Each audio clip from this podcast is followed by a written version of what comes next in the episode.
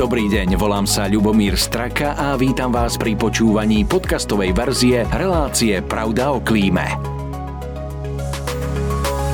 Reklamným partnerom tejto relácie je spoločnosť Veolia. Krásny deň želám. Je tu pre vás ďalšia časť cyklu Pravda o klíme. Asi sa nenájde medzi nami veľa takých, ktorí by ani raz nepočuli slovíčko vegánsky. Zrejme najčastejšie v spojitosti s jedlom. Ale už začalo vykúkať aj vegánske pivo a víno. No a to nehovorím o tom, že už mnohí nosia aj vegánske topánky. Ako chutia neviem, no tento prívlastok im dal výrobca. Je teda prídavné meno vegánsky novodobým nástrojom marketingu? Čo v sebe skrýva a ako si teda rozumie práve so stravou? Odpovie môj dnešný host, pán Ľubomír Viktorín zo spoločnosti YouVegan. Dobrý deň, prajem. Dobrý deň a ďakujem veľmi pekne za pozvanie. Pán Viktorín, takže ako si môžeme hneď na úvod vysvetliť slovičko vegán a vegánsky? Je to teda z toho anglického vegetable? Ja som si robil taký malý prieskum, že ako vlastne vzniklo slovičko vegan. A v princípe bol to nejaký istý pán Watson z Veľkej Británie, ktorý sa to datuje, že pred 70 rokmi prvýkrát sa použil, alebo on použil slovičko vegan. A urobil to tak, že už vtedy známe slovo vegetarián použil prvé tri písmena a posledné dve. Čiže veg a an a tak vzniklo vegan. A možno je dobré pri tom vegánstve si nejak zadefinovať, že čo to vôbec to vegánstvo je. A v princípe ono sa to... Áno, ono sa to definuje tak, že je to spôsob života alebo forma života, kde teda e, je snahou čo najviac obmedziť e, krútosť alebo niečo, čo je páchané, vykoristovanie páchané na zvieratách pre formy, ako je jedlo, oblečenie alebo akékoľvek iné účely. Ja sám som dostal teda také vysvetlenie, že vegán a vegetarián. A práve ten vegán by mal byť úplne na, na vrchu toho, že e, je to o tej surovej zelenine, dokonca ani e, častokrát nie veľmi teplne upravovanej. Je, je to milné, alebo je to tak? E, je to trošku milné. Je to v princípe tak, že dá sa zadefinovať tak, že keď odmyslíme teda ľudí, ktorí sa stravujú úplne že klasicky bežne, ako to ľudia poznajú, teda konzumujú temer všetko, tak potom sú v princípe také, že štyri, v jednoduchosti štyri kategórie. Prvá je taká, že sa to nazýva, že pesketarian. To je človek, ktorý teda um, je, to je niečo ako vegetarián, ale konzumuje ryby. Čiže, čiže nie je meso, bravčové, hovedzie alebo nejaké ďalšie, konzumuje ryby, ale takisto konzumuje aj mlieko, vajce alebo nejaké iné produkty živočíšnej výroby. Potom je ten vegetarián spomenutý, ten teda nekonzumuje akékoľvek meso, čiže ani ryby, ani hovedzie, bravčové alebo akékoľvek iné meso, ale konzumuje mlieko, vajcia a ďalšie produkty živočíšnej výroby. Potom je už teda spomenutý vegán, o, ktorej, o čom sa budeme možno dneska trošku viac rozprávať. A to je človek, ktorý nekonzumuje nič, eh, čo je živočíšnej výroby. K tomu sa možno ešte aj dostaneme áno, áno. viac ďalej. Ste Ale tak to, povedali, že, že do tej stravy zrejme naozaj nepatrí eh, tie, tie vajcia, to meso, možno, možno mlieko, neviem ale v každom prípade to meso robí zle nášmu organizmu, alebo mm, ako vôbec tento smer vznikol. Ako je to s tou stravou, čo tam nepatrí a, a prečo to tam nepatrí, čo nám to robí v tele? Áno.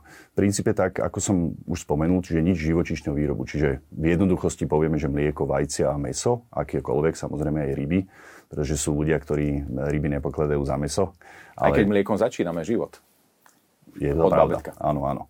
Ale častokrát je to tak, že práve aj, aj, aj tie kravy, ktoré to mlieko dávajú, tak v princípe dávajú tomu svojmu teliatku. Čiže preto, aby ho vyživovali tak, jak nám ho mamina dáva, aby sme Áno. mali nejaké tie prvotné výživy do Stačí tela. na začiatku. Áno, stačí na začiatku, hej. A čo to meso robí? No dneska už máme veľa štúdí, ale v princípe nech nehovoríme o rôznych x štúdiách, tak v princípe sa dá vypichnúť práve e, Svetová zdravotnícká organizácia, VHO, ktoré dneska už teda má zadefinované, že slanina a párky sú karcinogen, čiže je to niečo na úrovni cigariet, alkoholu, čiže niečo, čo spôsobuje rakovinu hrubého čreva. Jednoducho údeniny. Údeniny, tak, veľmi pekne, áno. A potom je červené meso, ktoré je pravdepodobný karcinogen, definovaný podľa Svetovej zdravotníckej organizácie, čiže môže spôsobovať e, rakovinu hrubého čreva. My Slováci sme takí špecifickí, že sme na tých popredných priečkách v rámci Európy v konzumácii mesa, ale zároveň sme aj na popredných priečkách práve vo výskyte tej rakoviny hrubého čreva. No viete, idete lekárovi, um, ste trošku anemický, chýba vám železo a čo vám odporúči? Červené meso. Takže napriek tomu, že lekári našli túto štúdiu, odporúčajú to, čiže nerobia celkom dobre? To si v žiadnom prípade nedovolím tvrdiť. Akože samozrejme názor doktora by sa nemal spochybňovať, to je jasné. Ale v princípe aj, aj určite červené meso poskytne nejaké železo do organizmu vo forme výživy, ale aj v tej rastlinnej sfére máte veľa možností, ako, ako doplniť železo sú to napríklad celozrné obilniny, e, rôzne druhy strukovín, hrách, pšenica, špenát, e, pardon, hrách, aj napríklad e, zelená listová zelenina, ale aj orechy napríklad majú, a dokonca sušené ovocie, marhule, broskyny, slivky.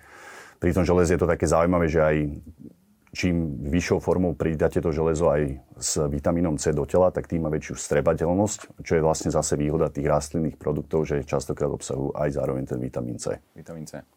Dobre, ak by sme sa teda uskromnili s tým mesom a znížime spotrebu, môžem to nejakým spôsobom výrazne pomôcť aj našej planéte? Určite.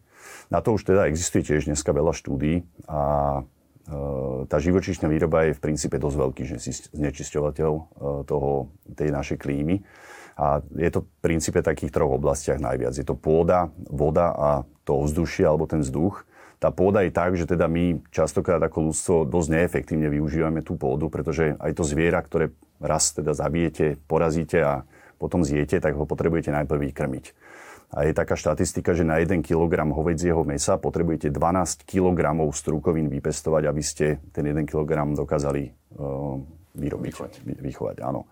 Čiže tá pôda, ktorú dneska zaberáme, stále väčšiu a väčšiu, ľudí, uh, väčšiu, väčšiu pôdu, pretože stále viac a viac ľudí Eh, na tom svete je, čiže väčšiu pôdu potrebujeme, ale nie preto, aby sme vypestovali potravu pre ľudí, ale častokrát preto, aby sme vypestovali potravu pre, alebo krmivo pre zvieratá. Potom je to tá voda, tam je tiež taký zaujímavý údaj, že na 1 kg hovedzieho mesa potrebujete až 15 400 litrov vody, čo je šialené číslo, alebo znie to šialene, ale je to v princípe 6 krát viac ako na to, čo potrebujete vypestovať nejak, zase nejaké strukoviny. A to ovzdušie je také zaujímavé, tam je až štatisticky, že až 15 tých skleníkových plynov alebo tých emisí škodlivých, ktoré ano. sú zlé pre, zlé pre klímu, tak vypestuje alebo sa teda urobí práve cez tú živočišnú výrobu. To je taký Argentinské stejky, áno, majú áno. za sebou aj takúto. Ale je to že vraj viacej než celosvetová doprava. To, čo sa urobí v tých toho oxidu uhličitého v rámci živočíšnej výroby. OK, to hovoríme o tom, do čoho zasahuje človek. Ale my tu máme prírodu, kde je veľa aj divej zvery a podobne. A tá zver sa môže premnožiť. Čiže e, existujú nejaké štúdie e, vegánov, že čo potom s tou premnoženou zverou?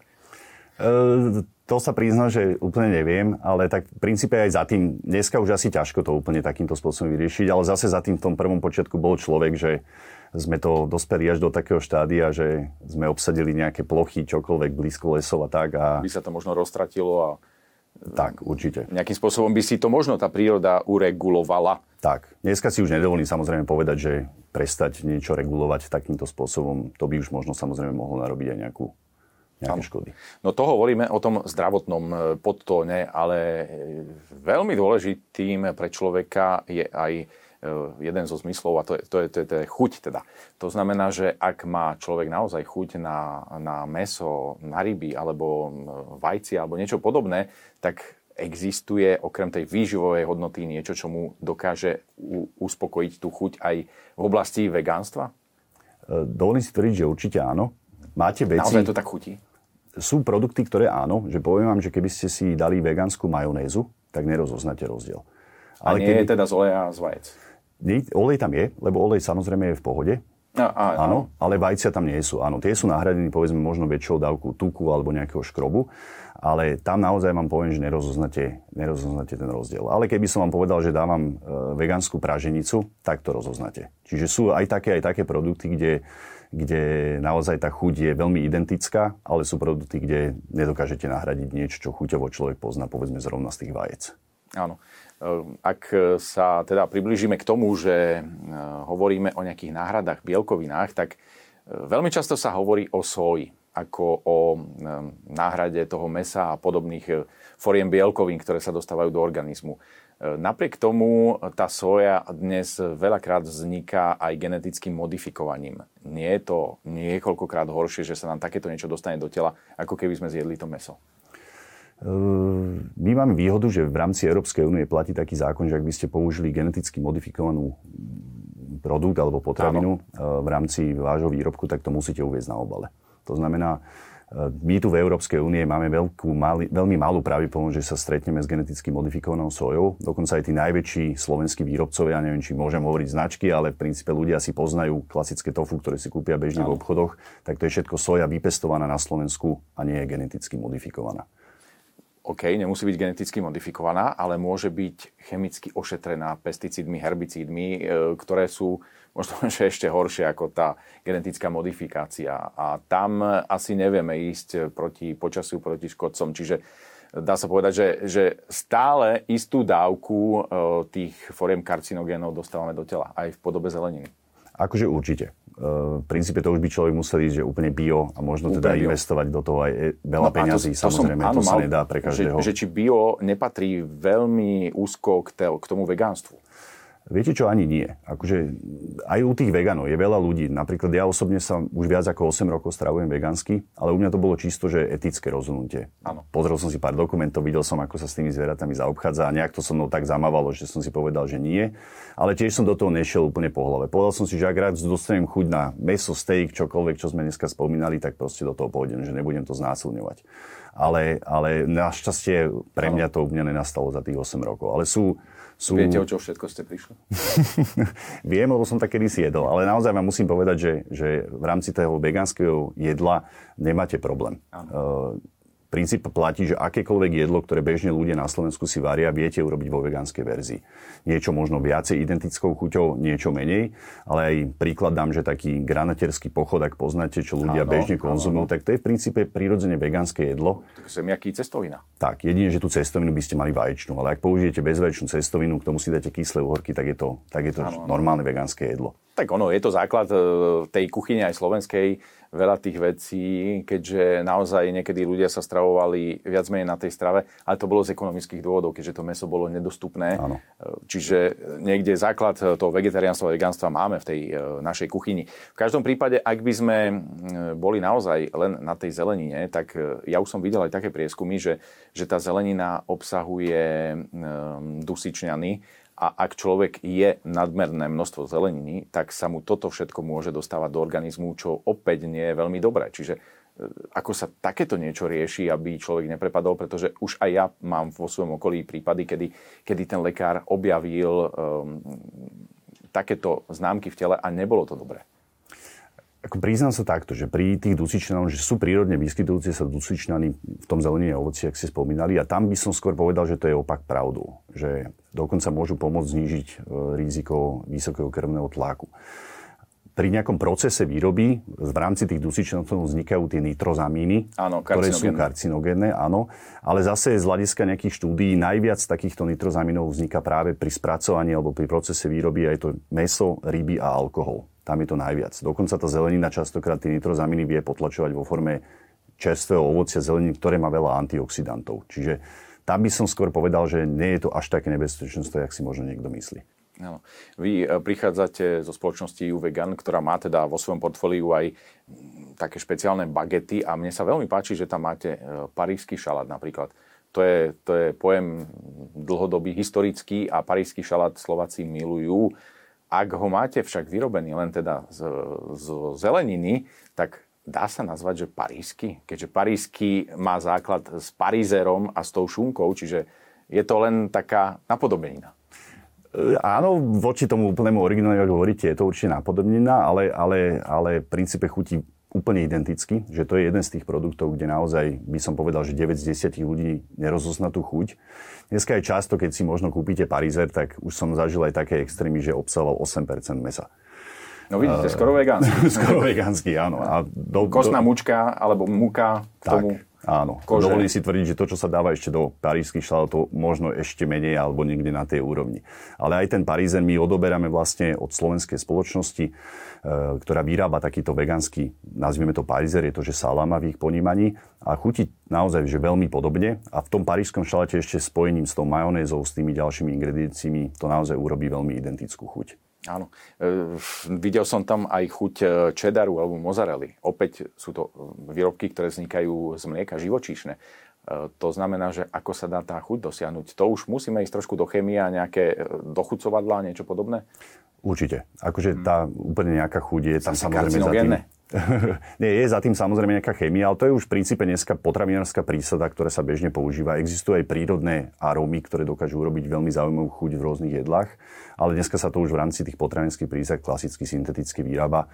A je to zase tak, že aj v tom vegánstve oproti bežnej strave alebo klasickej strave, ako ľudia poznajú, kúpite kvalitnejší výrobok a kúpite menej kvalitný. Kúpite výrobok, kde je veľa konzervantov, veľa možno nie úplne dobrých vecí a kúpite aj taký, ktorý je povedzme že zdravý. Čiže dokáže sa vegánska kuchyňa vyhnúť napríklad glutamanu sodnému ako e, niečomu, čo teda podľa mnohých ľudí nepatrí a je tiež e, silným karcinogénom?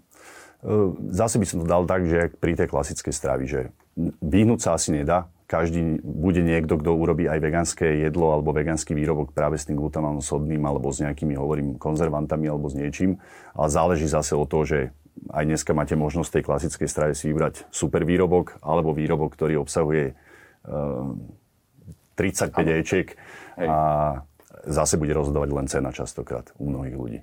No, ja som sa priznal sa, že aj ja si niekedy pozerám vegánske výrobky a som sa stretol nieraz s tým, že môže obsahovať ten výrobok vajcia a mlieko.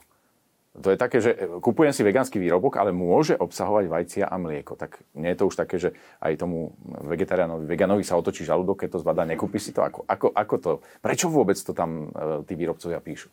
Je to zo zákona. Zo zákona. My no. máme Čiže takto. ne, nedá sa to úplne odčleniť. Mm-mm.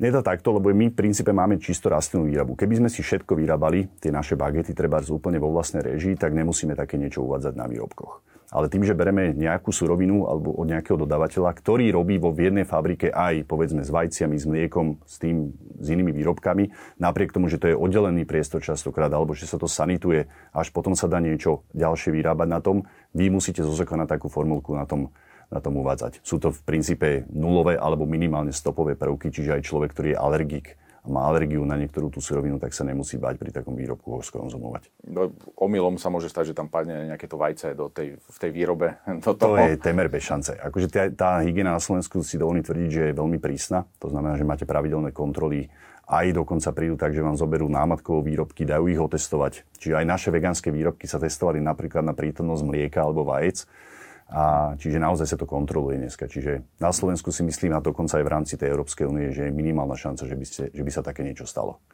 OK, ak to teda na záver nejakým spôsobom zhrnieme, tak e, čo sa dá poradiť ľuďom? Ako teda začať možno s tou vegánskou stravou a čo je e, správny vegánsky štýl? Eh, ak niekto nad tým rozmýšľa na takýto spôsobom stravovania, dneska na tom internete je množstvo informácií, aby som možno odporučil hm, také dve spoločnosti na Slovensku. Je to, že Slovenská vegánska spoločnosť a, a inštitúcia Jem pre zem, ktorá sa zaoberá aj klímou kde, sa, kde si ľudia vedia pozrieť tie úplné začiatky, že keby som sa chcel stravovať vegánsky, aké minerály, aké živiny, aké vitamíny musím do toho tela prijať, plus nejaké recepty, pretože ľudia si častokrát nevedia predstaviť, že čo si dám mrkvu so, so zemiakmi na, na no, večer. Mrkový perkel, to je lahodka. tak, ale mrkový perkel sa dá super urobiť, pretože dneska existujú rastlinné smotany, čokoľvek, čo pri tom varetí viete nahradiť tú klasickú, tá chuť je temer identická, čiže možno by som odporúčil tieto dve spoločnosti, kde na ich stránkach viete, viete nájsť kopec informácií na tie úplné základy. A s tým, že Slovensko bojuje s obezitou, tak ešte to môže aj prospieť. Tak. Ďakujem veľmi pekne za to, že ste prijali eh, pozvanie sem k nám do štúdia a verím, že k tejto téme sa ešte niekedy vrátime. Ďakujem veľmi pekne. Ďakujem, lúčim sa aj s vami a verím, že sa opäť stretneme pri ďalšej časti cyklu Pravda o klíme. Pekný deň. Reklamným partnerom tejto relácie je Veolia Energia Slovensko.